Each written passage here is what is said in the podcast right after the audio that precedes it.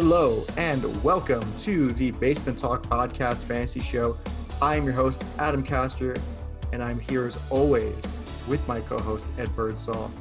Mr. Birdsall, how are you doing? I'm great, Adam. Happy Friday. Happy Friday. I am so happy that it's Friday. I am as well, and there is there is lots to talk about. Oh wow, we have some breaking news right off the top of the show.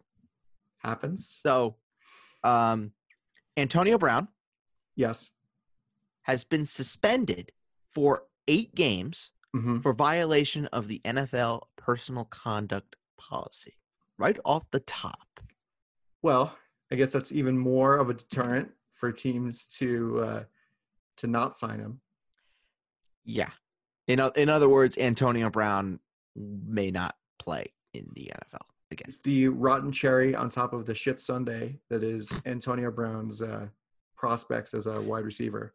Yes, as if as if we needed confirmation that Antonio Brown may not have a prayer of playing in the NFL again. Uh, there's your confirmation that you needed. Yeah. So I mean, didn't he retire like two weeks ago? he's retired three times. Like, I don't know. And they, he, he's like he's like Kanye. He's like Kanye. He he just he flips. I know. Only Kanye has an actual mental health reason for why he flips. Granted, he does nothing about it, but that's another different story. I think Antonio Brown is just. I think he's just certifiably insane. Well, I there, you know, there are theories out there. Thank you, Vontaze. Burfict, by the way. Thank Yeah. you very much. Right.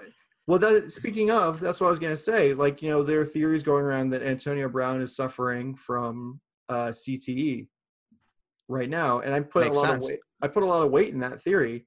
Yeah. Because you know when he got into the league in 2010, and you know when he was coming up at Central Michigan, like you never heard about this sort of this stuff from him. Well, very rarely do you hear about anything that goes on from Central Michigan, No, well, even then, even- unless it's even- unless it's of course unless it's of course about one of the best wide receivers in the National Football League that happens to be one number 84 for the Tennessee Titans, Corey Davis. Then when he was at Central Michigan, you heard all about him. Well, that's funny because they both wore 84. Anyway, Anywho, so yeah, I think there there there's some weight in that in that theory because this really started happening more or less in like 2016 ish. yeah, And- yeah, more or less. And that was around that time. That's when Antonio Brown really Felt went off the deep end. he was getting like mauled by Vontaze Burfict. Uh, Yeah. like twice a season Yeah, You mean be a victim of uh, of a hit and run? of assault. Assault. Assault. Oh, Antonio Brown. Well, we wish him all. We wish him all the best. No, I mean I hope he gets the help that he that he rightly deserves because Of course. yeah, we don't want to speak ill of anybody on the, unless No. they deserve it on the Basement Talk Podcast Fantasy Show.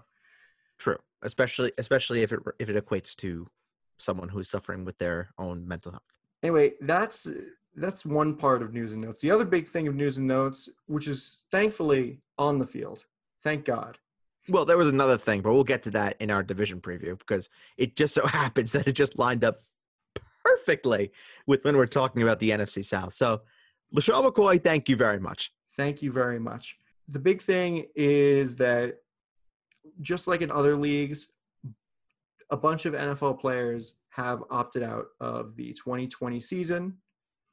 And I mean, just to give my two cents on this, I think the NFL is making a huge mistake not having a bubble. Because if you you're looking at what's going on with baseball right now, and you know, as the time of recording, there have been three or four series that have been canceled or postponed And continuing to grow. Yeah. continuing to grow to grow as the as the cases spread and you know you you look at i mean basketball and hockey have just started up but like you look at soccer has been doing okay like i don't think they have they've had too many No, no. Uh, they've been cases at they've been in the bubble. yeah they've been in the bubble for a while and um hockey and basketball TBD. T- yeah, exactly, TBD. But I think as long as the NFL is trying to have this thing where there's going to be no bubble, you're going to have teams traveling and kind of free to their own devices. then you're going to have more players opting out who don't want to risk it, especially players like, for example, Marquise Goodwin, who, after years of trying, has finally has a child. Five miscarriages, I thought it was. Yes, it's just it- horrible. right. Exactly. You wouldn't wish that on your worst enemy. No, And no, then absolutely not. to give that all up to risk, like risk giving that all up playing football, like it's not, it's not worth it, No, really. no, not at all. So he's one of the major players on the uh, on the Eagles. He's one of the only player on the Eagles so far who've opted out of the season. Um, a lot of players on the Patriots have opted out, uh, namely Patrick Chung, Dont'a Hightower, Brandon Bolden, Marcus Cannon, Danny Vitale, and uh, Najee Toran. I guess in Danny order. Vital, fullbacks are people too. yeah, full bunch of people too. I was about to say this list is in order of importance apparently to the team. Jesus. Jesus. Hey, Adam, fullbacks are very vital to the team's success. Yeah, they don't really use them anymore though. The Dallas Cowboys do. Jamize Olawale, baby. I mean, the Jets have a fullback, but he's not really a fullback. He's a converted tight end. Wait, the, the New York Giants will have a fullback soon enough. Yeah, I think the uh, I'm trying to think of old. Do they have a? Do the Giants have a flanker? Do they draft a flanker in their uh, in the third round? Hey, hey, the the greatest fullback of all time may just be uh, Jim Brown. Yes. And a lot of people, a lot of people want to assume that uh, Jim Brown was a uh, was a running back. No, no, no, no, no, no. Jim Brown was a fullback. Different time. Very, very Different time. Yes, and then of course you have arguably the greatest fullback of the modern era in Daryl Moose Johnston. Yeah. Well, I was thinking of um. Oh God, who is it that the guy who played for the Bucks? Mike Alstott. yes, I think he he's definitely up there. John Riggins too for Yeah. the uh, for the Washington football team. Played for the Jets for two years, I think. Yeah. It's two years. He played for the Jets, and then he went to uh, Washington. Yeah, and then you look at the modern fullbacks too: Kyle Juszczyk, uh, Anthony Sherman. Um, trying to think of some more. Wow. Way to really take the piss out of your own argument. Look at all these modern fullbacks. I can think of two. uh, Pat Ricard, it's another one. Yeah. Um, you get my gist. Okay. John Kuhn, John Yes. Kuhn, one of the, one of the one of the great fullbacks of our time. Anyway, um, None of the level of Darrell Johnson. So make that very clear. Em- Emmitt Smith would not be the all-time leading rusher if it wasn't for Darrell Johnson, and for the fact that Barry Sanders decided, decided to hang it up very early. That too. Uh, as far as other players that are opting out, uh, Star Lotulelei is a big one for. Um, who does he play for? Buffalo Bills. Yeah, that's right. Yes, he. I was about to say Carolina Panthers. I was like, no, he doesn't play for them anymore. Eddie Um, Goldman too from the Chicago Bears, Yep. Uh, De'Anthony Thomas from the Yep. Ravens and the biggest one of all, is Damien Williams. Clyde Edwards-Helaire. Yeah, guy, he's back on the radar. He's up there. That that was a surprise. You know, it's funny because we talked about Laurent uh, Duvernay Tardif on the last episode, Yes. and now one of his teammates has opted out of the season as well. So, yeah, I mean, the implications of this are far and wide as far as the uh, fantasy landscape, the running back landscape.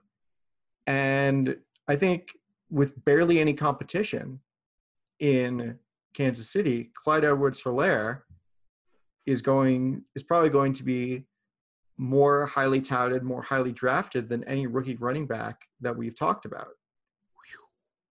Um. All right. So let- let's do let's do a little exercise then, talking about uh, Clyde Edwards-Helaire. Where would you put him? Would you rather have Clyde Edwards-Helaire or Alvin Kamara? I'd rather Alvin Kamara. Clyde Edwards-Helaire or Joe Mixon? I'd rather have Joe Mixon. Clyde Edwards-Helaire or Josh Jacobs? PPR or non PPR? PPR.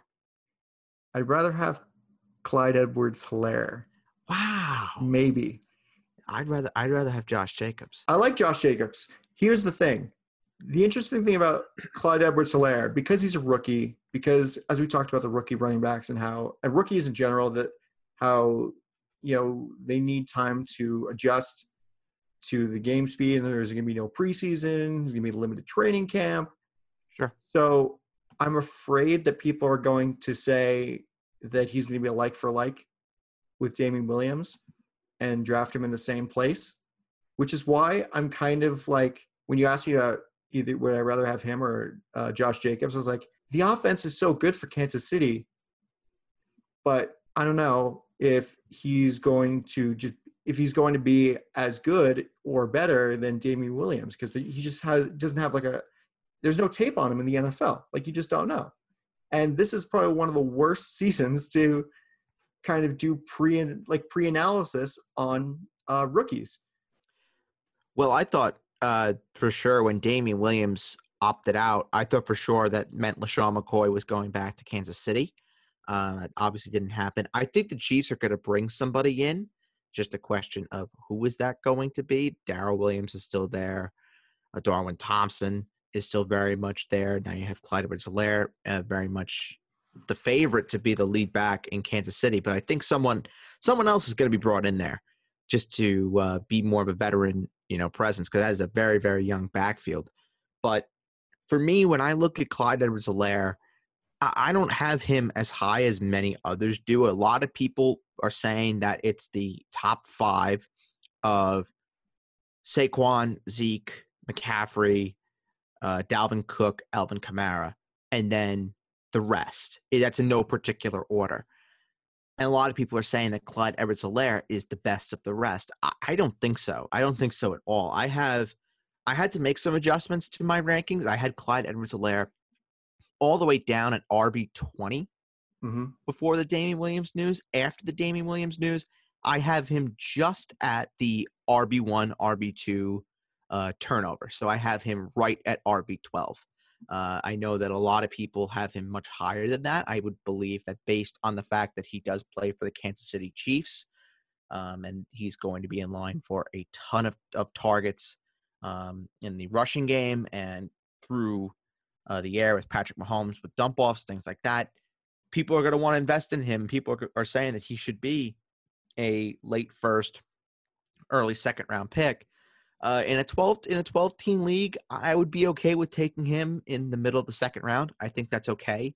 Um, I, I just think that anybody who wants to put him in the anywhere between picks eight to 15 overall, that's that's hefty for a rookie running back that he's not a generational back. Like he's not a Saquon Barkley. He's not a Ezekiel Elliott. He's not a Leonard Fournette. He's a guy that's in a great position with the Kansas City Chiefs offense being the starting running back. Yeah, I, I understand that, no doubt. But at the same time, he's a rookie. You don't know what the season's going to look like. You don't know you don't know if he's guaranteed to be the guy. He could be a guy in a whole committee. You you don't know what the deal's going to be there. And for me, I just see him as he's the third option in that offense. Yeah. When you look at Tyreek Hill, you look at Travis Kelce, maybe Mecole Hardman breaks out, and then Clyde Edwards Helaire in a passing game becomes the fourth guy. So, yeah, I could see Clyde Edwards Helaire. I, I have him down as a thousand yard rusher. Uh, I bumped his attempts up from around 180. I bumped him up to around 220. So I have him as a thousand yard rusher. I have him down for eight touchdowns. And then I also have him down for five receiving touchdowns. So overall, I think he's a 13 total touchdown guy, which should be good enough to give you top 24 pick production. But I, I, just don't think he's a guy that I'm willing to pencil in to be a first round pick. I'm sorry. I, I don't. I know a lot of people are going to be crazy over him, and that's great for anybody that's you know honestly. Yeah, it, it's great for anybody that's really uh, not as bullish on the Chiefs' offense, and you're looking for someone like anybody who's in the late second, third round sort of range that would drop down a bit. Guys like Kenny Golladay, guys like Mike Evans, guys like Chris Godwin, guys like Amari Cooper, those kind of guys can now fall back and you could get them in the second or third or in the late second, early third because people are going to be going crazy over Clyde Edwards Helaire. And, you know, if you're at the front and you just took McCaffrey and now you could start your draft with going and getting any one of those guys to pair him up with, that's a terrific start. And I think anybody would be would be pleased with that. So um, I'm just in, I'm in I'm preaching caution when it comes to uh, to Clyde Edwards Helaire, but I don't think he's a guy that's going to get you 260 carries. I don't see him being a guy that's going to get you 300 plus touches. I think he is a very solid, very, very, very solid RB2 at the worst. And at the best, I would say he's a middling RB1.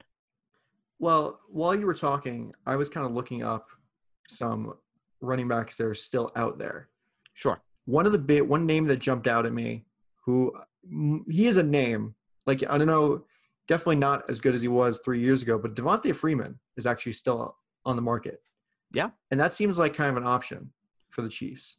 Uh, they the Chiefs also signed uh, DeAndre Washington over the uh, yes they, they traded for him. but that was before the draft. They yeah. traded for him. Yeah.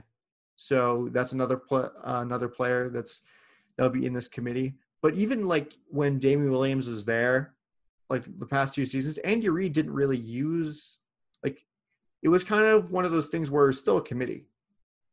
Yeah. And Damien Williams wasn't the guy there. So I'd expect that um it's not going to be a situation like it has been in the past. Like by the past I mean 2004, where it's like uh, Clyde Edwards-Helaire is going to get 20 carries a game, 15 carries a game. Yeah, Clyde Edwards is not going to be the next Brian Westbrook. No. And honestly, Andy Reid hasn't really done much with like one running back over his coaching career. Yep. He, he's had multiple, multiple running backs for for uh, multiple situations. Even when he's had some of the best running backs in the league in uh, Brian Westbrook and uh, LeSean McCoy, McCoy at his prime. We're really coming back to LeSean McCoy in this podcast. Wow. I know. Well, it's more more where that came from. Yes, there is. It's more where that came from. Yeah, but Adam, Adam, you make a very good point that Andy Reid has been known to use more than one running back. So again, it, it all comes back to what I said. You don't know if he's going to be the guy. He could be a guy. He could be the leader of a couple guys. But at the end of the day, if he's not getting the majority of the work, you got to really question, you know, why are you investing a first round pick in him? Because you're looking at the guys, the running backs you're spending a first round pick on. These are all bell cow standalone backs. McCaffrey, Barkley, Zeke, Kamara, Cook, uh, Derrick Henry, Joe Mixon, um, Nick Chubb, you know, when it comes to when it comes to the running game, pass games, eh. kind of different, kind of kind of a different story. But you, you get where I'm where I'm going. It, it's it's just you don't know with him. He's a rookie, and I highly doubt. I highly, highly, highly doubt. And if I'm wrong, then I'll be shocked and I'll come on here and say I was wrong. But I highly doubt that Andy Reid is going to give 260 carries in year one to a rookie. I highly doubt it and 260 carries is kind of what you need to be a easy, easy top five running back RB1. Yeah. And people are drafting him at number six. People are drafting him above the number. People are drafting him before they're drafting Michael Thomas, and that to me is is freaking insane. Well, I hope that the ghost of Charles Darwin um, puts them in their place for doing that for doing such a thing. The fa- fantasy football Charles Charles Darwin, because those the strong people will survive and the weak will die. Yeah. Yes. Uh, yeah, you uh, people know. Pay attention biology. I hope so. I hope so too. I but something. I mean, I, I could I could be I could be wrong. I could be wrong on this, but I mean, depending on where you went to school, because some schools don't actually even True. teach evolution, which is True. very dumb. But that's an argument for another time even though it shouldn't be. Anywho, uh, there isn't really much else to talk about as far as that is concerned. But just like if you're doing that, if you're drafting Clyde Edwards Helaire over Michael Thomas, then that's free money for your league. You're like, that's like throwing the season. We say this every year, Adam, when it comes down to uh, almost draft day.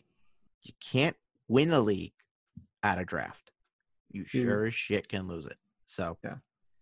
Do your homework on Clyde Edwards Helaire if you're if you're if you're dead set on taking him. I know I know a couple people that I've uh, that I've talked to are are looking to make moves to drop back and uh, potentially take Clyde Edwards Helaire in the late first round. And I'm licking my chops. I'm licking my chops because I'm saying to myself, if I have a top five pick, this is fantastic because I know I can get someone later in the draft and I can just sit there and be like, oh, goody. All right. I mean, cynically, I'm Get a proven like- commodity. cynically, I'm just like, I don't want to tell anybody not to draft Clyde Edwards Helaire because if more people do it, if more people overdraft big names, that means that our teams are better. Yeah, true. But no, we're, Draft we're- Clyde Edwards Helaire. Draft them everywhere. but we're doing this for the greater good. Um, speaking of the uh, greater good and talking more about running backs, more about teams, moving on to the NFC South. Swift transition. Very Swift. well done. That's what I do. Radio professional Adam Caster. hmm So, starting off alphabetical order, the Atlanta Falcons. I was going to call them the Atalanta Falcons, but I feel like the crossover between soccer fans and football fans that listen to this probably won't wouldn't even get that joke. No, No, probably not. Just us. just us. If you oh. do get if you do get that reference, then give yourself a pat on the back. So the Atlanta Falcons, and starting off with the Atlanta Falcons, a, th- a running theme with the NFC South is going to be that all four of these teams have their quarterbacks in order.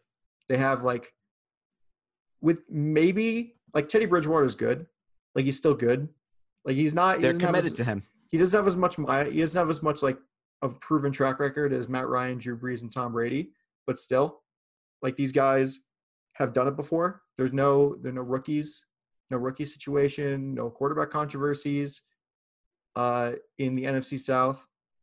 So it's kind of a nice change of pace where before, you know, it was basically you had two or three, uh, three in a good year situations where you had a like an actual competent quarterback. But yeah, this is this is great. So Matt Ryan, he has the the pedigree. Matt Ryan has uh, you know he he's the thrower of the ball. Of course, that's his job. That's what he gets paid for. Pay paid the big the big bucks for that. And he has uh, he's getting back his offensive coordinator Dirk Koetter, who he's worked with over over the years, and on more than one occasion as well. on more than one on the ca- and more than one occasion. We don't talk about the dark, the dark times. no, we do not. Um, I think people might still be like thinking about his golden year of 2016 and are still drafting him kind of high as a result.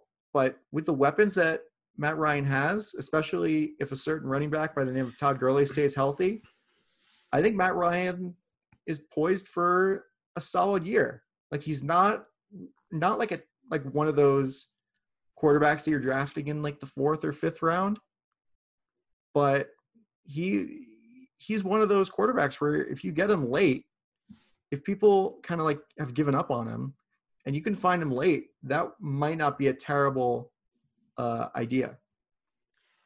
So I'm, I'm going to give you a little read on uh, on Matt Ryan's numbers from 2016. So 2016, of course, passed for 4,900 yards, little little shade over 4,900 yards, had 38 touchdowns, seven interceptions.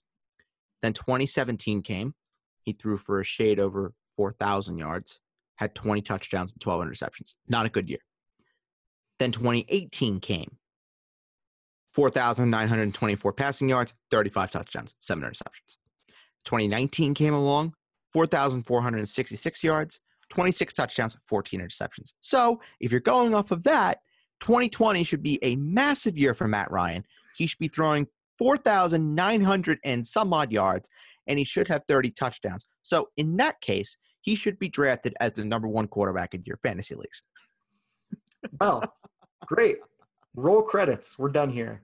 We're done. We're done. Um, you know, Matt Ryan for me, he he is just so consistent, and that's what I like about him is that you know what you are getting with him. Matt Ryan, he'll give you one or two games where he shatters the glass ceiling. Just don't draft him in an odd number year.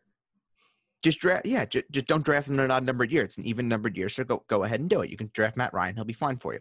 Um, he's just he is so safe, and that's what I really love about Matt Ryan is that he very rarely is Matt Ryan going to disappoint you or let you down. He'll have a few games where he does it. Don't get me wrong, he will, but he is every week. It seems like he is a lock to throw for at least 300 yards. He threw for 300 yards last year in every game that he played in except for four. So 15 games he, he started. He threw for 300 yards at least in 11 of them. So that's just the kind of guy you're talking about with Matt Ryan. He's not going to blow you away with his stats. He's not going to blow you away with his arm strength or, you know, with the way that he runs or anything like that. He's going to be responsible. He's going to hold on to the football. He's going to make smart decisions. And he's going to throw for it for a ton of yards. I have him down for my projections. I have him down for just in the middle of 46 4700 yards so we'll call it 4650 in terms of his uh, passing yards. I have him down for 30 touchdowns so there we go. Even number year i'll give him 30 touchdowns. I have him down for 15 interceptions and then i have him down for he'll get he'll get you something with with his legs. Not a lot but i have him down for 100 or so rushing yards and and a touchdown maybe he'll uh, he'll get you. But over overall Matt Ryan should be very, very solid for your fantasy teams in, ter- in terms of where I have him in my own personal rankings. Uh, Matt Ryan for me is at QB six, so I have him above Deshaun Watson. I have him below Russell Wilson, Kyler Murray, Dak Prescott. Well, that's interesting. I think maybe maybe there's a bit of a personal thing because I drafted Matt Ryan in, in an odd number year, and it was this, and I paid dearly for it. It's actually my first. it was my first year back in fantasy since I think 2011. And like, oh yeah, you know Matt Ryan was pretty good last year. I'll draft him. This is 2017. They're like, oh yeah, Matt Ryan was pretty good last year. I'll draft him and Devonta Freeman. And I was like, oh fuck, this is terrible. Playoffs ran around, came around, and it was just it was not fun, not He's- fun at all. He's very boring, Matt Ryan. He's No, well, very, very, fun very was boring, but he's going to get the job done. But Well, what was that? Was the year- what was your draft in 2015? 17. 2017. Oh, that was after 2016. Yikes. Yeah. Yikes! Yikes! Yikes! Yikes! Yikes! Okay. Um, Then I and I understand your uh, your personal problem with uh, with Matt Ryan. yeah, I've been seeing someone about it, and I think I might be getting over it. I'm I'm very very glad that you are getting the Yeah. help that you need. Yeah. Uh, the other thing of note is that Matt Ryan's gonna be throwing a fair amount because if the Falcons' defense is as god awful as it was last year, then yeah, it, it's gonna be a barn burner most games. You know, the Falcons are not a team to beat somebody twenty-one to seven. It's not going to be like that. They're they beat teams thirty-five to twenty-eight, or they lose thirty-five to seven. Like there's no there's no middle ground for Atlanta really. No, no, there's not. Uh, moving on to the running backs, and we kind of talked about this. Was it during our NFC East preview? I feel like we've talked about Todd Gurley at nauseum. Yes, I think we have, but let's do it anyway, and just say that Todd Gurley is is a scary proposition at running back. Adam, I will tell you that out of all the projections that I've done, and I feel like I've done a hun- I feel like I've done hundreds of projections. This one by far was the most difficult to do. Todd Gurley, I mean, we were talking about how out of doubt. And we were talking about how like Will Fuller, like you have to guarantee, you have to keep in mind that he may, they probably won't play 16 games. Do you really think Todd Gurley is going to play 16 games? If the like if the league get play 16 games, do you think he's going to be able to be healthy? It's it's a real question, isn't it? Not you know when you're doing these projections, you can do them based on how you feel with your gut and how many games that they're going to play. But then again, you're asking yourself to play injury predictor, and that's just a very dangerous game to go ahead and play. Um, so when I do my projections, I go off of that they are going to play 16 games. Uh, Todd Gurley is the one guy that I can confidently say, maybe next to Will Fuller, that I am just not confident that he's going to play 16 games. I just, I just do not feel good about talking about Todd Gurley and and and even trying to recommend that anybody take him. I would just say, you know, if you are going to go ahead and invest in Todd Gurley, you need to do so knowing that you have a very good backup plan ready to go in case something happens to to Todd Gurley.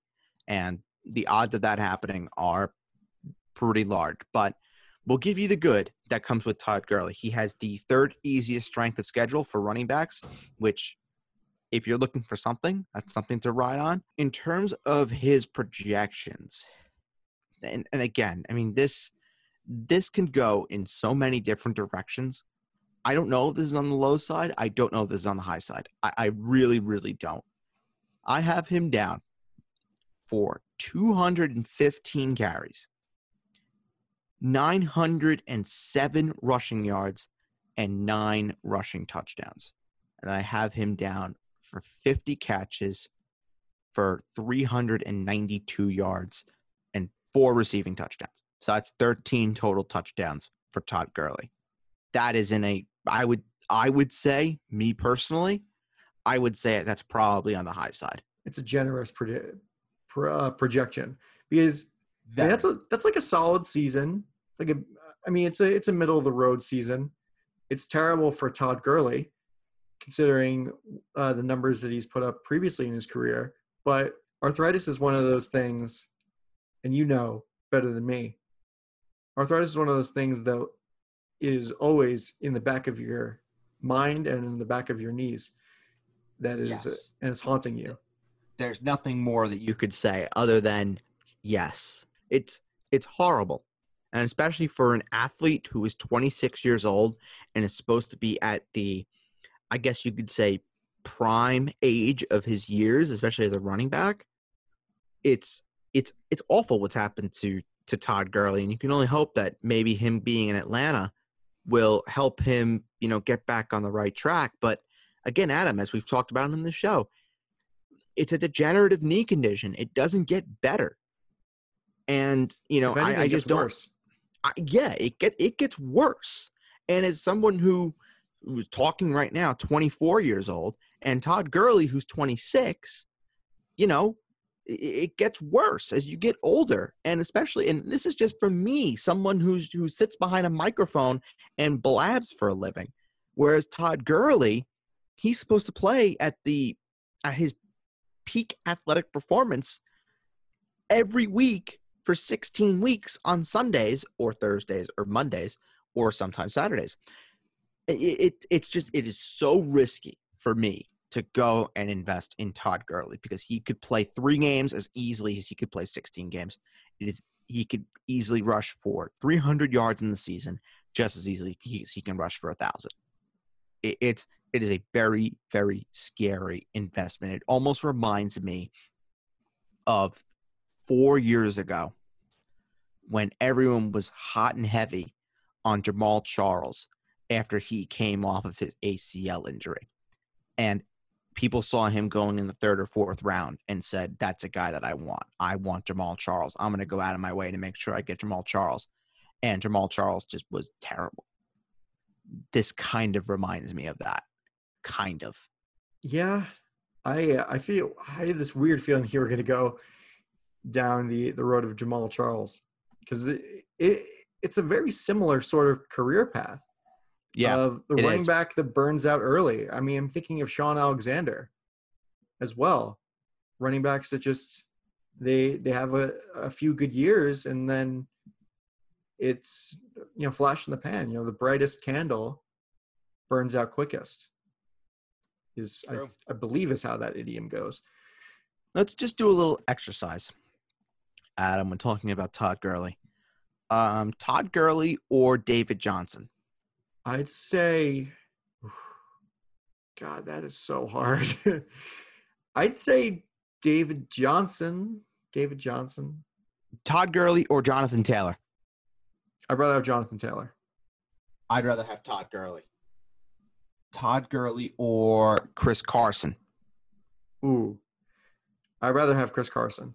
I'd rather have Chris Carson as well. Okay.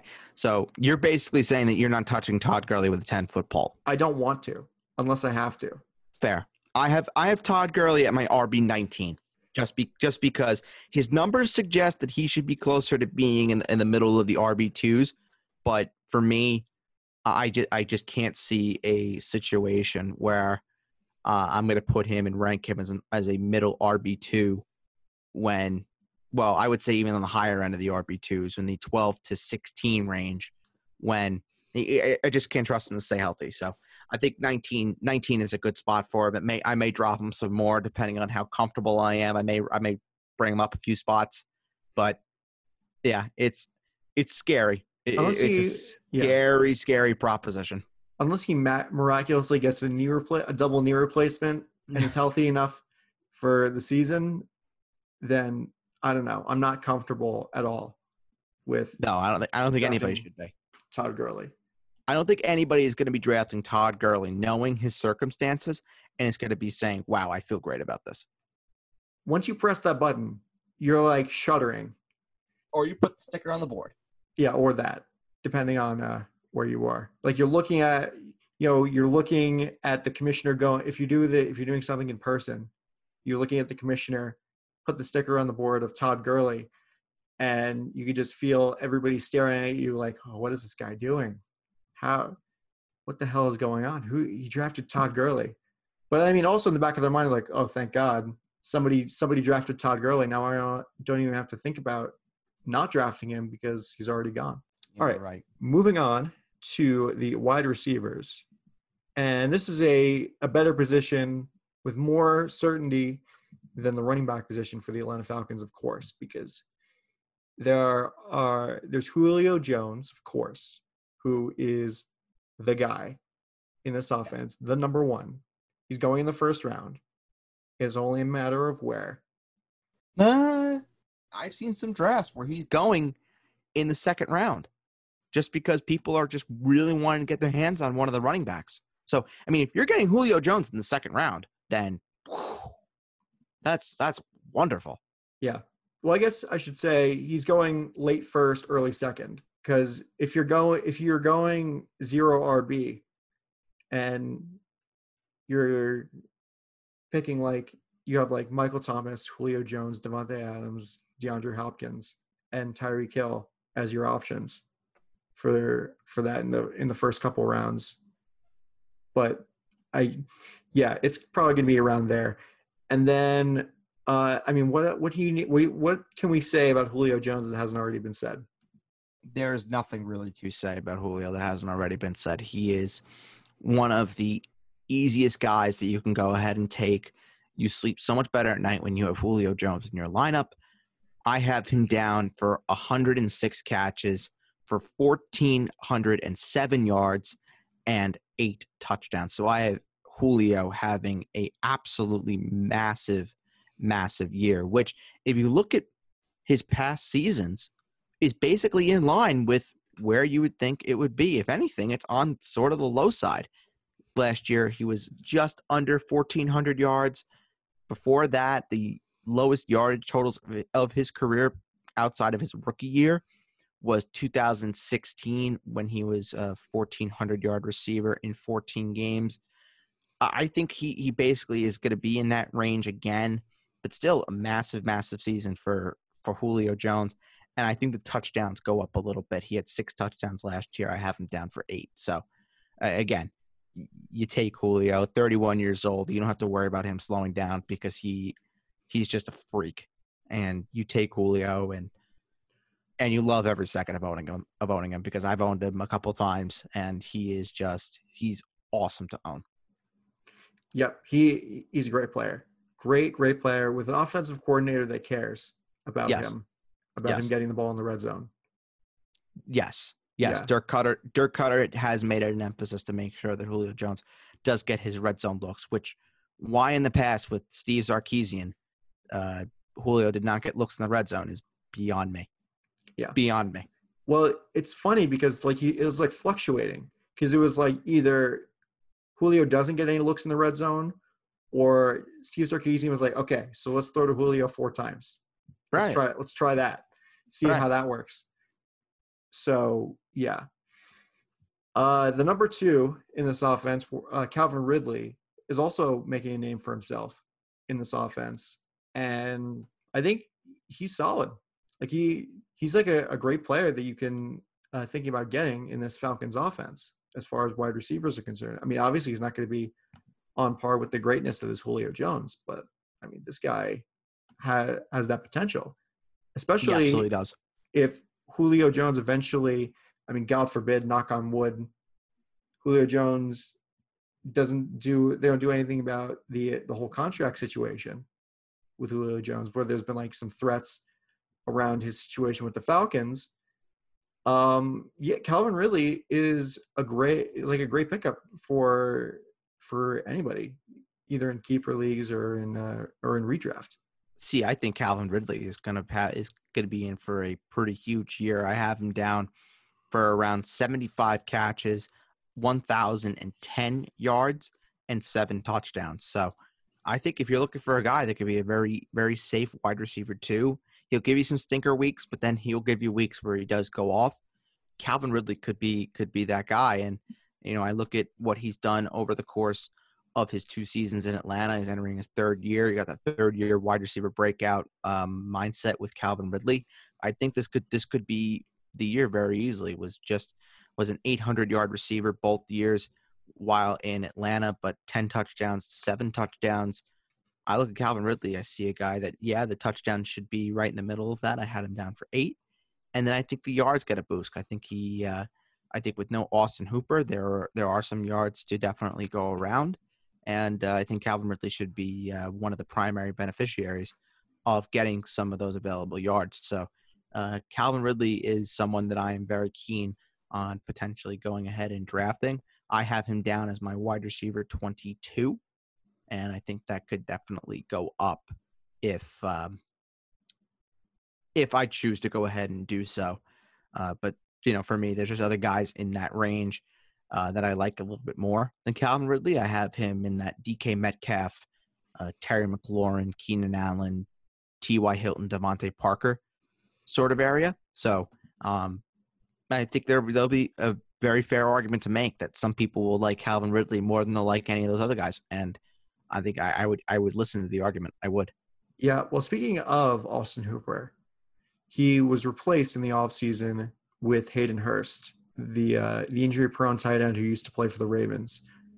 Uh, what's your what's your take on Hayden Hurst before we move on to the Carolina Panthers?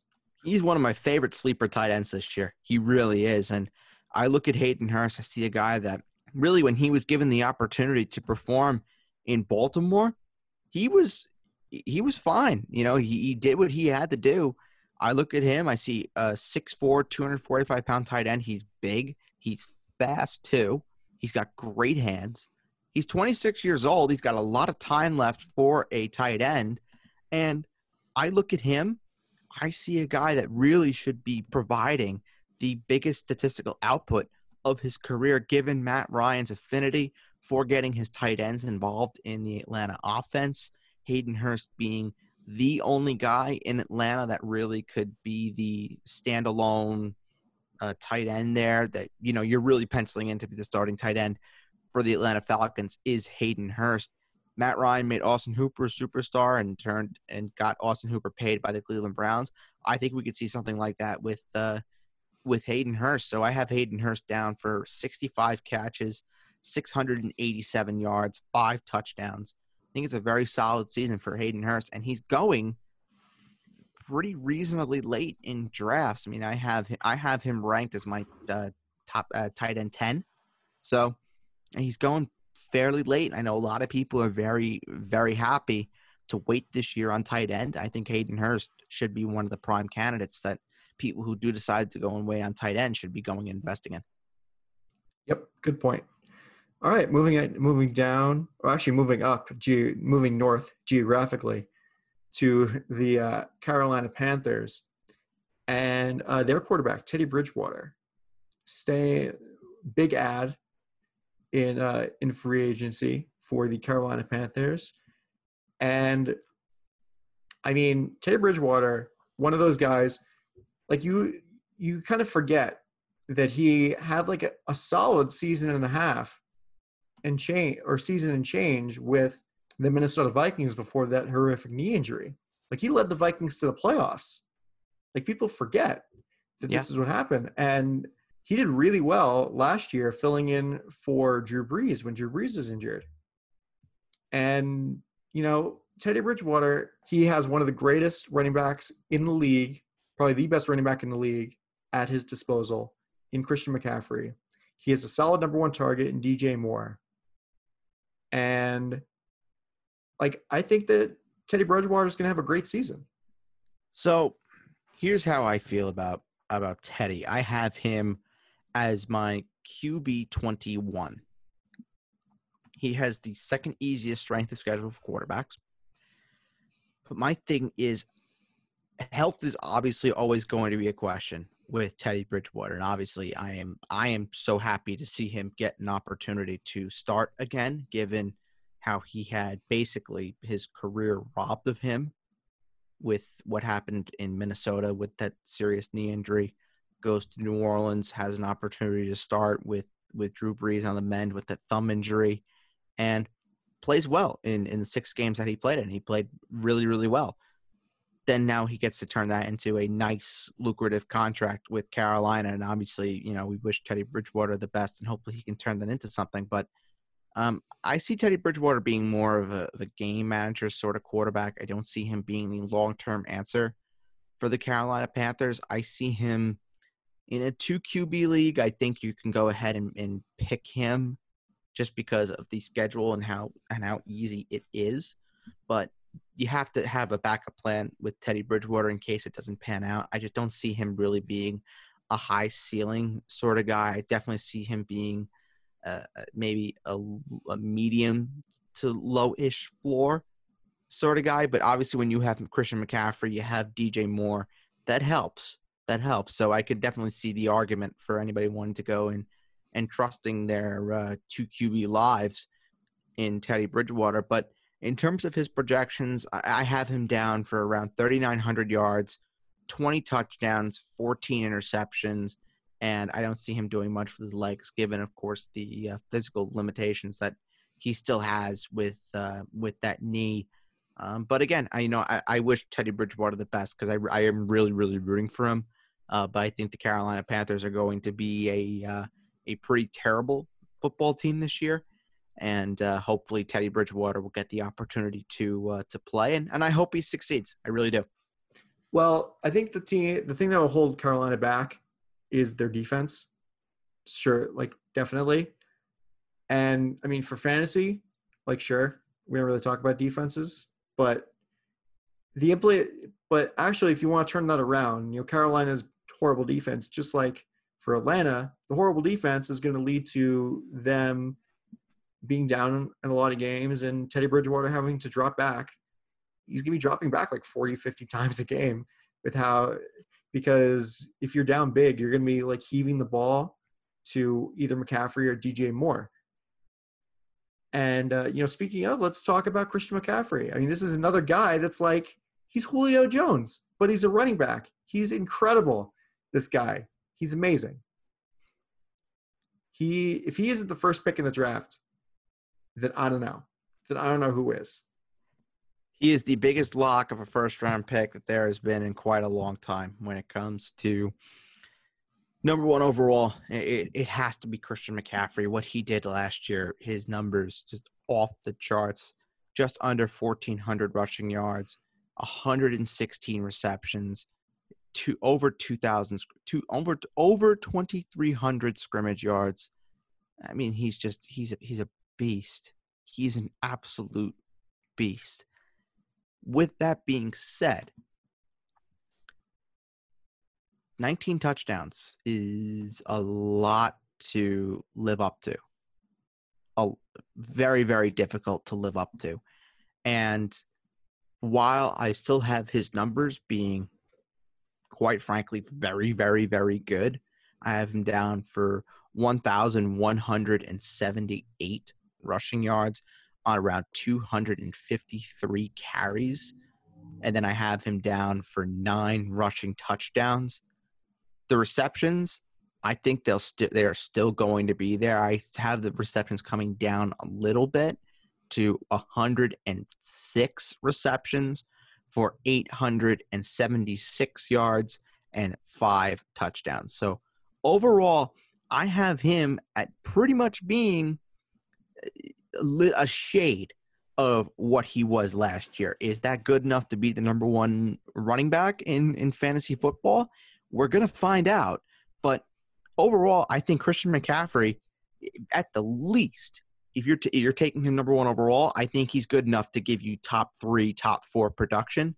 And if you're telling me that, given the history of number one picks and how they've fared the year after that, I, I, Christian McCaffrey is he's going to do wonders for you.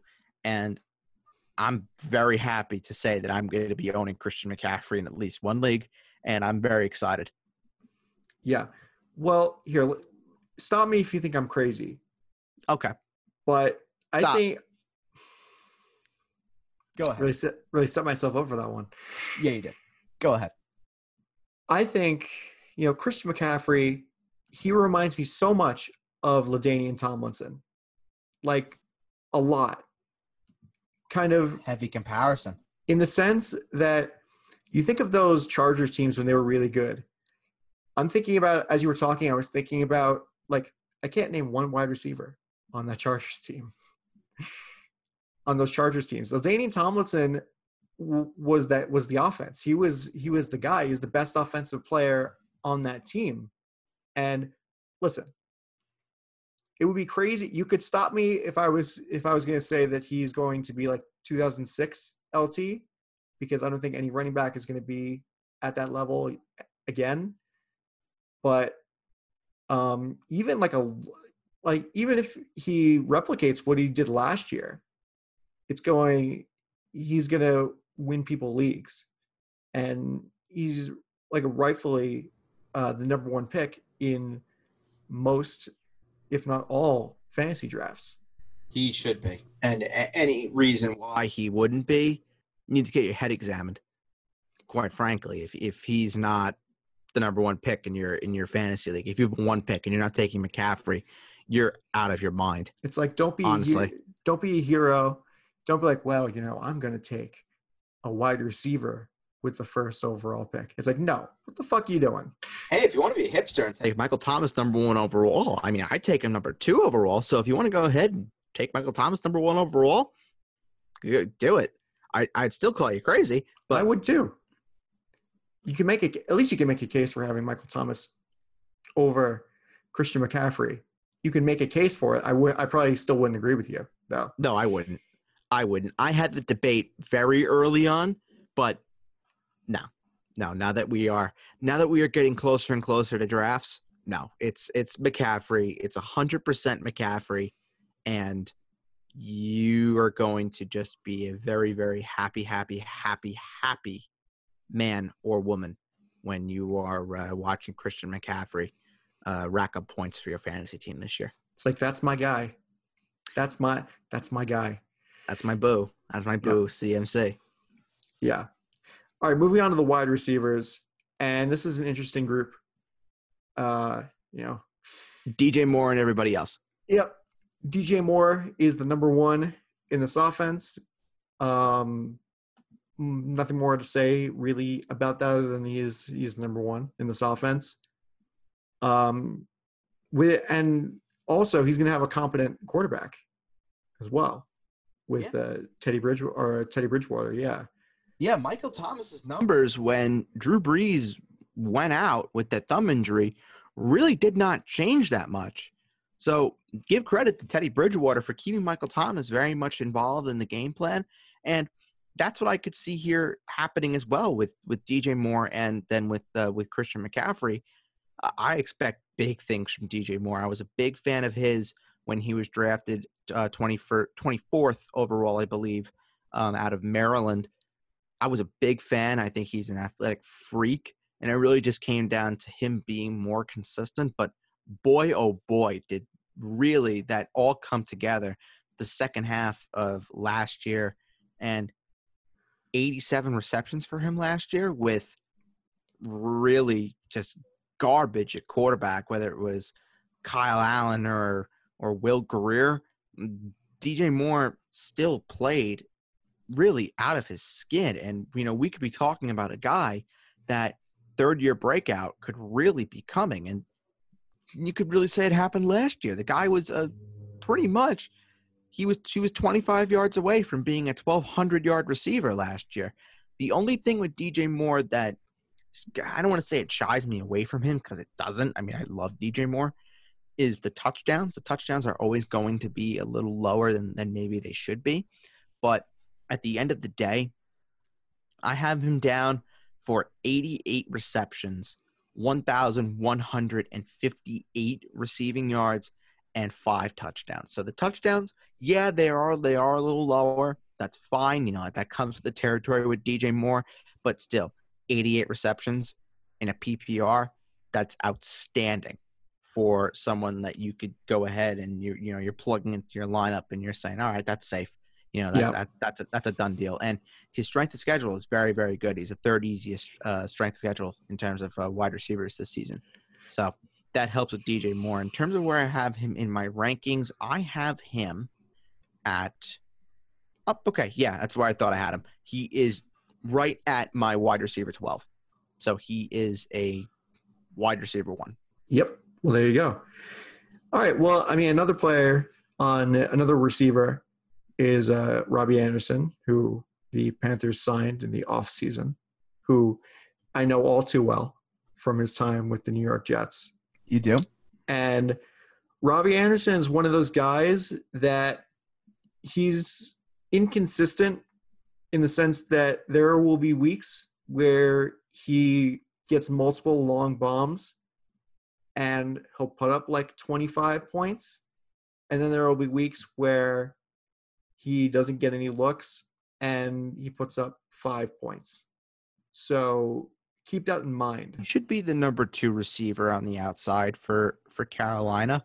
Um, going back and playing with his old college coach Matt Rhule, so that mm-hmm. should uh, definitely give him added looks in terms of uh, what his overall um, output should be. But at the end of the day, I'm not drafting him as anything more than a I kind of have I have him as a wide receiver five.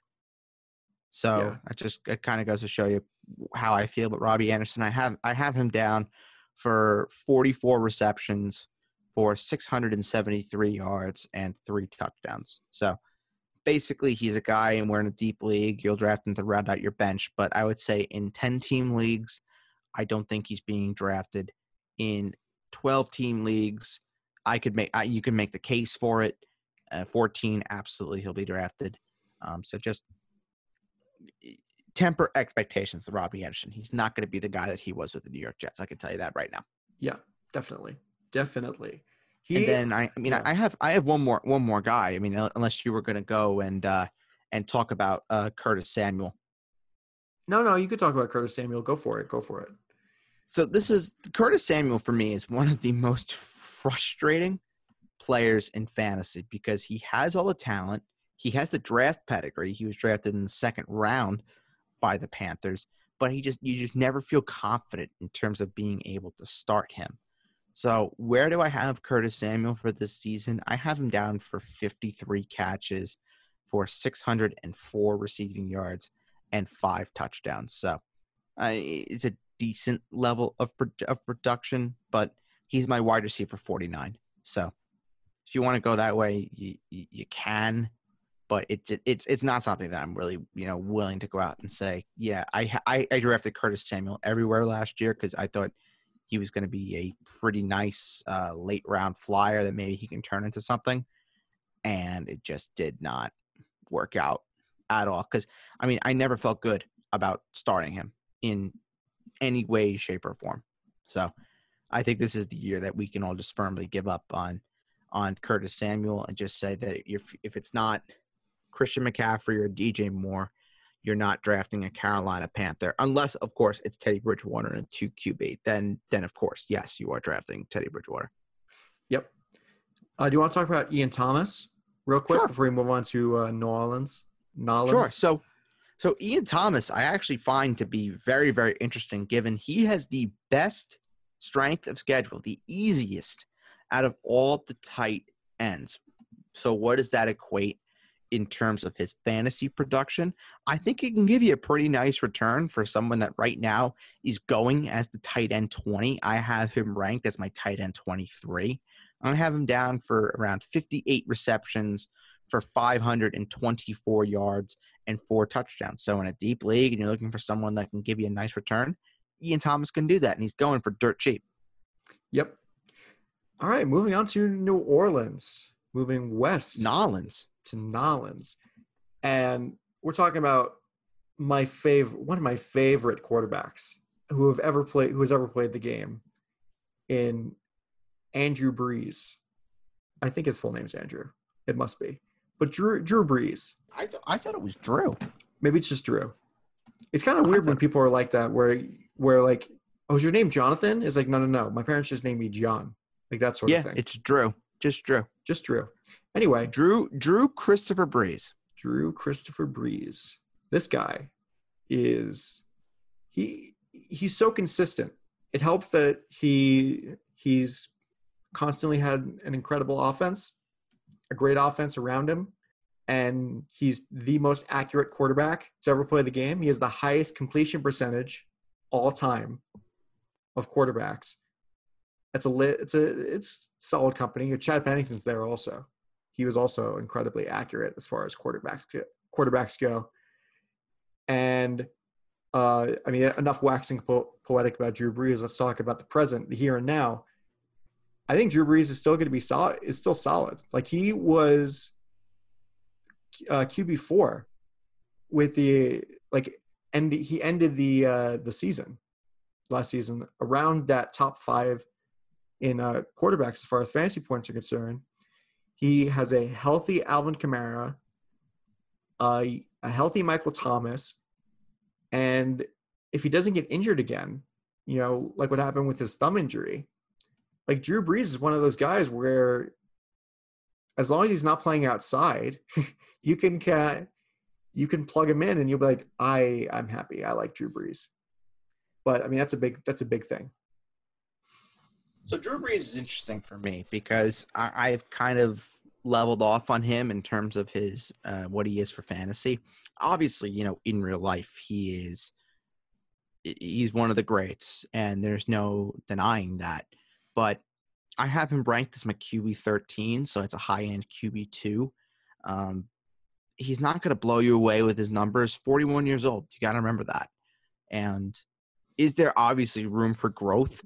Absolutely, a 100%. I could be lowballing Drew Brees, and I would have to apologize and say, you know, I'm an idiot for uh, not backing up arguably the GOAT.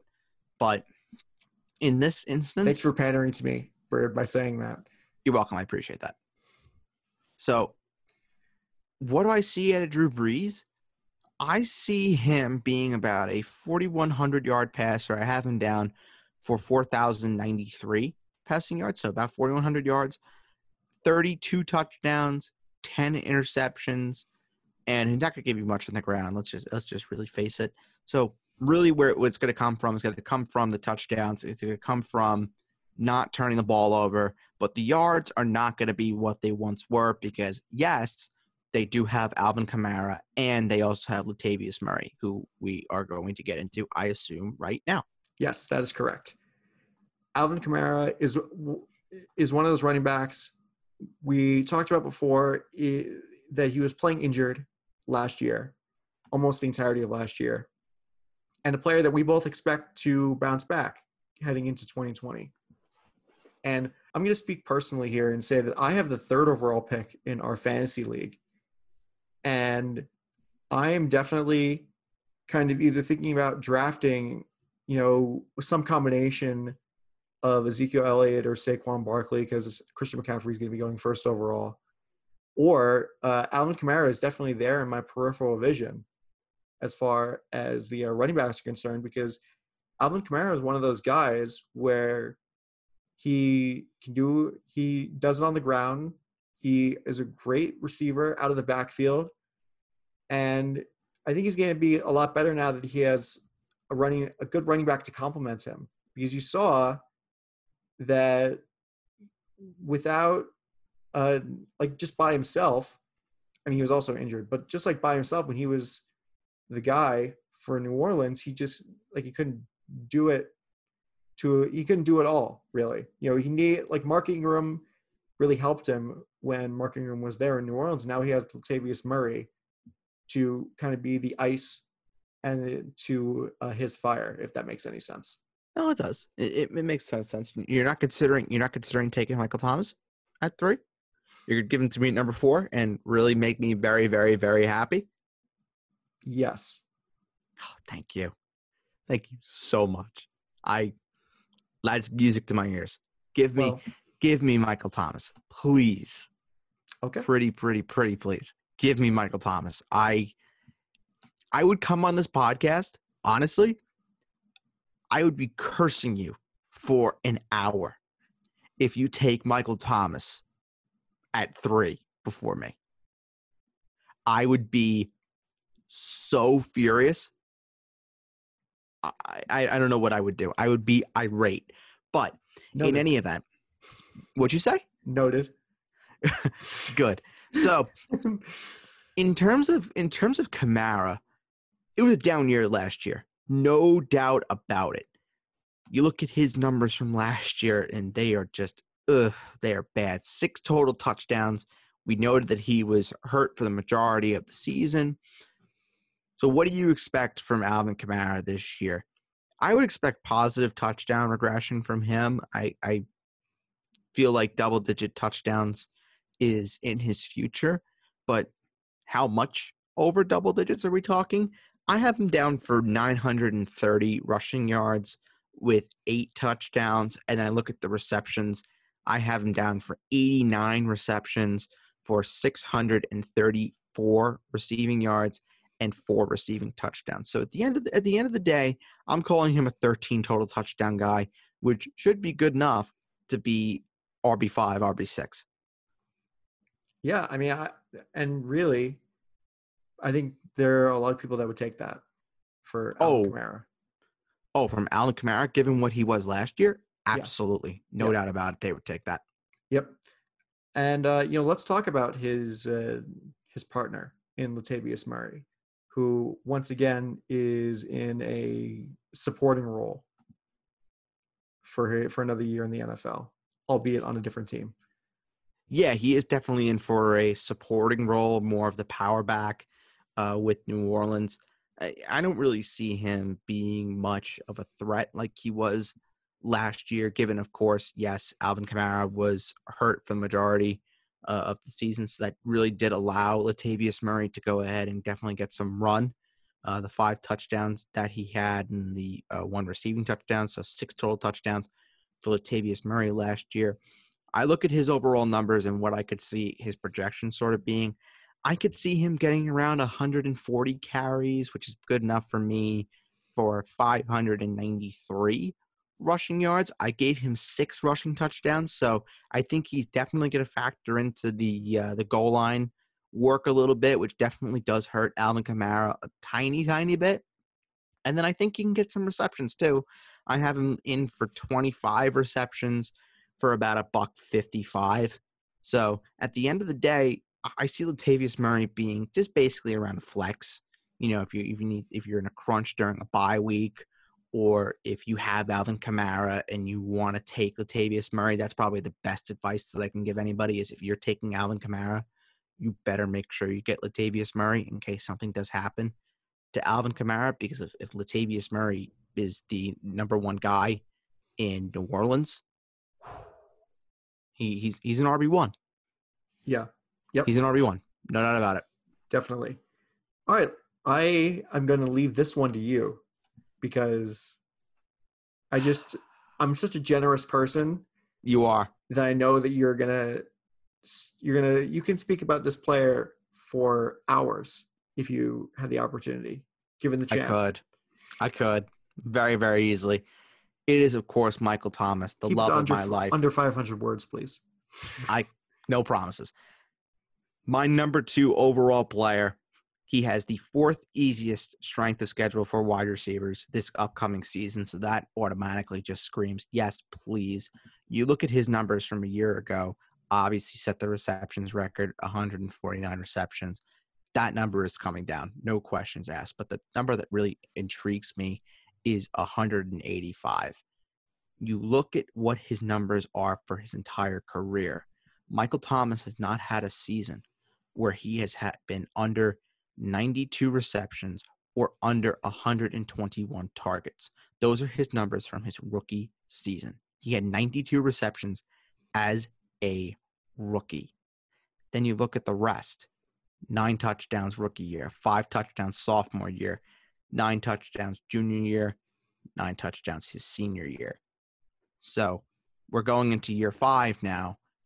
Michael Thomas, you could say that he is one of the most stone cold guarantees in fantasy football. And this is why I'm telling people I would draft him number two overall like that. It's just, it's that simple for me.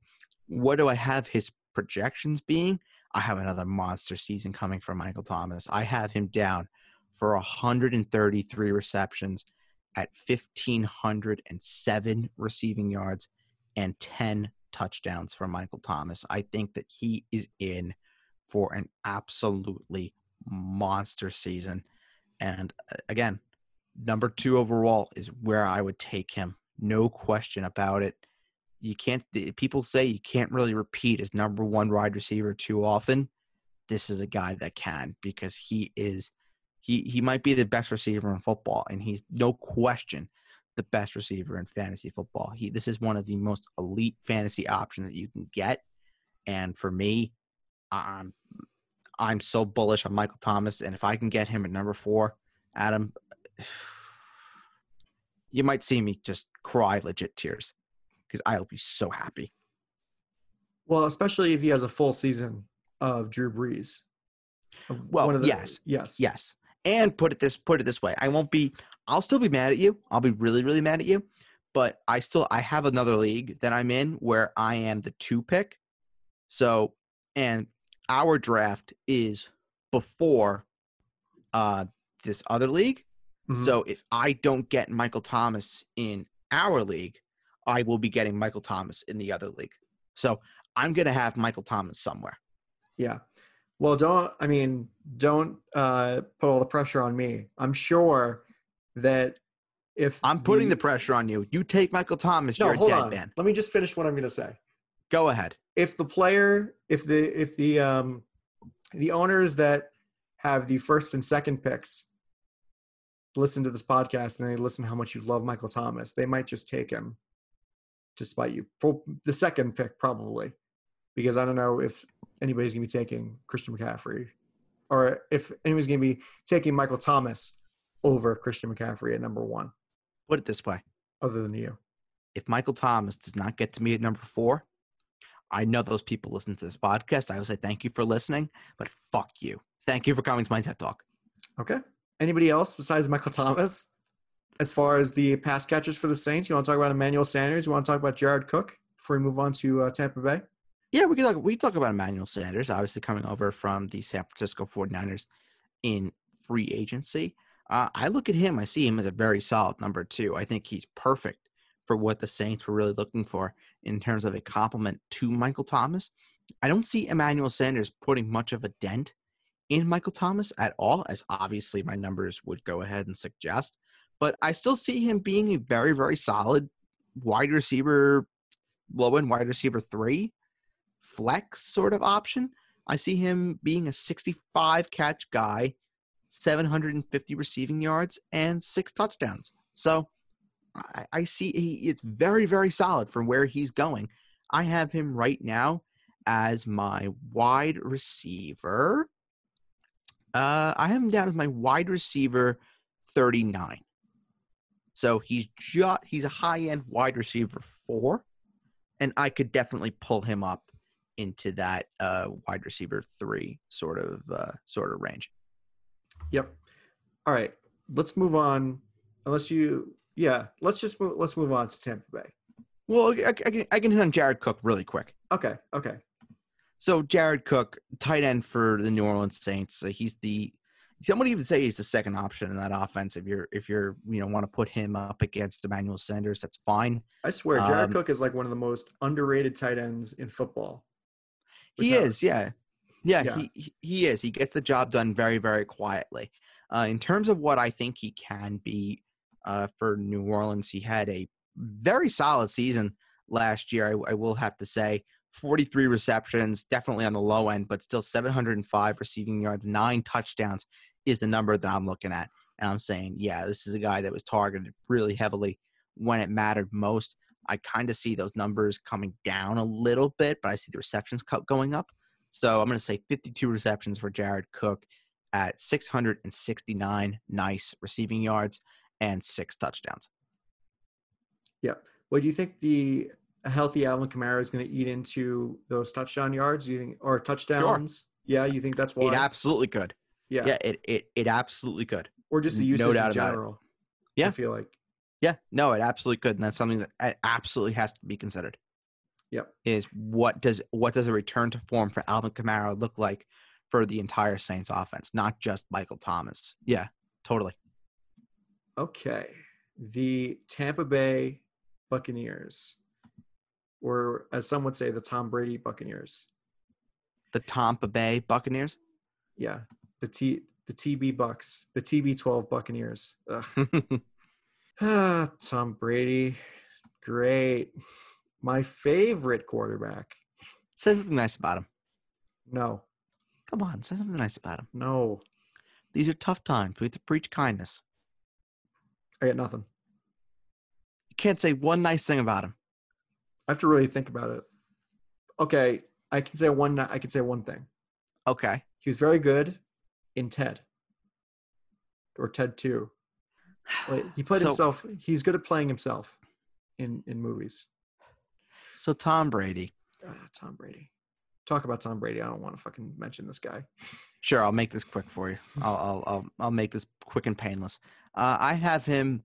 I have him just around my QB twelve. I have him at QB eleven. Um, I look at him. I see I see a guy that I think is going to be throwing the ball a lot. I have him down for forty four hundred yards, give or take. I am actually down for four thousand four hundred and twelve. So just a shade over four that forty four hundred yards passing.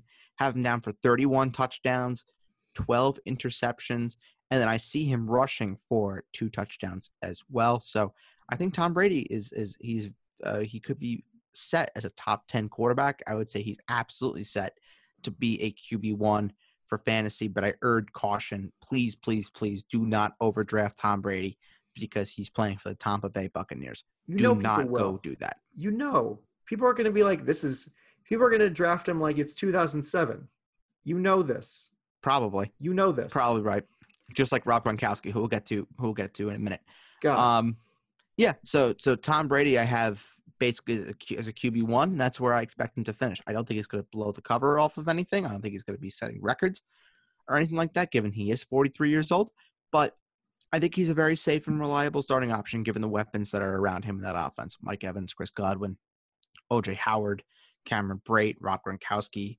Uh, Ronald Jones, Ke'Shawn Vaughn, and now LeSean McCoy. Hooray! yes, LeSean McCoy. Oh man.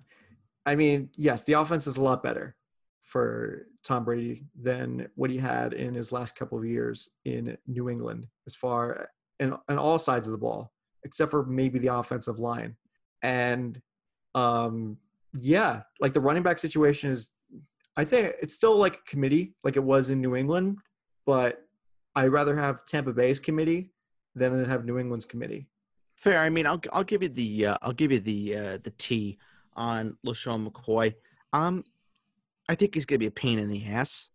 Quite frankly, I think that uh, you know he'll he'll get his run at times, but I think you know we could see something like what happened in Kansas City that LeSean McCoy is just completely phased out, and Tampa Bay has someone emerge as the guy that gets the trust of Tom Brady, and he becomes the the go to guy for the uh, for the Buccaneers, whether it is Ronald Jones or Ke'Shawn Vaughn. So LeSean McCoy, I don't have a very reasonable projection for him. This is a very rough projection given I literally just did this this morning when the LaShawn McCoy news broke yesterday.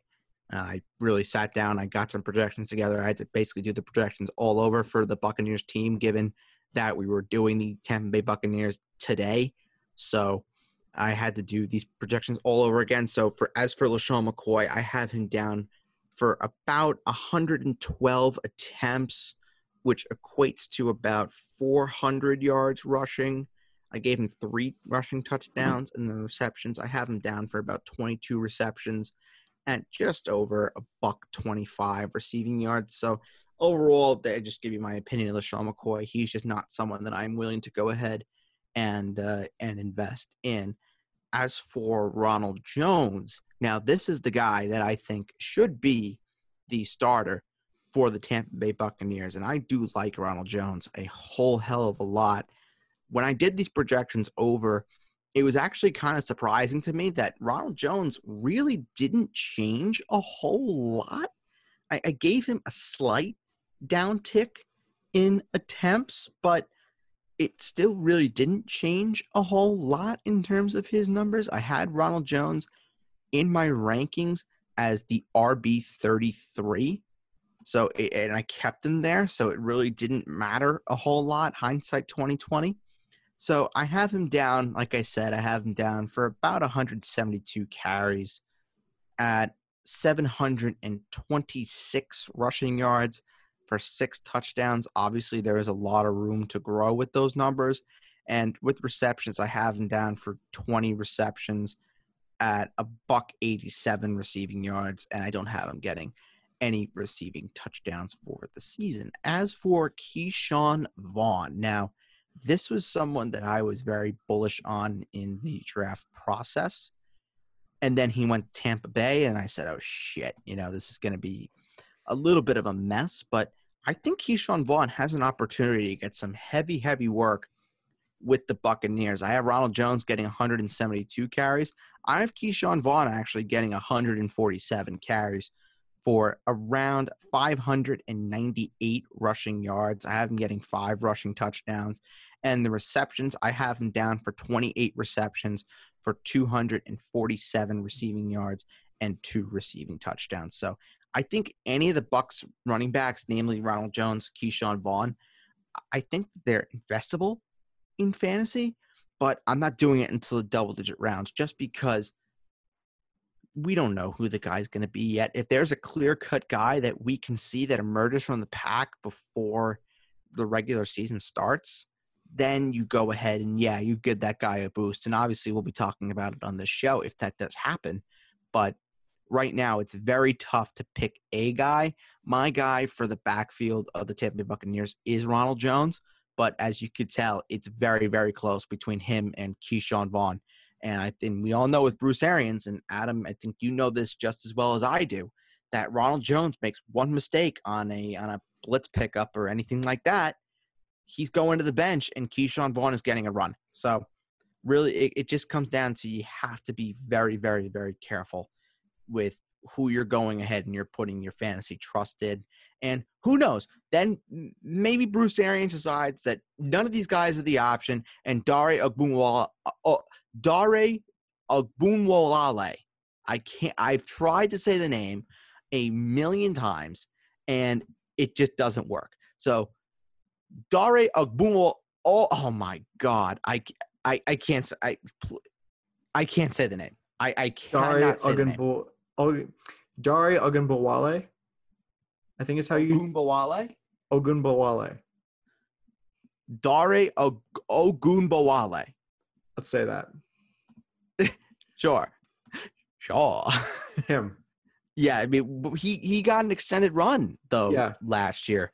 And he was really the guy on third down and even at the goal line at times that Bruce Arians went to. So the, the Bucks running back situation could be a just an absolute mess. Well, funny that you would mention that specific instance of not of missing a blitz pickup for uh, Ronald Jones, because that's literally what happened that caused him to be benched.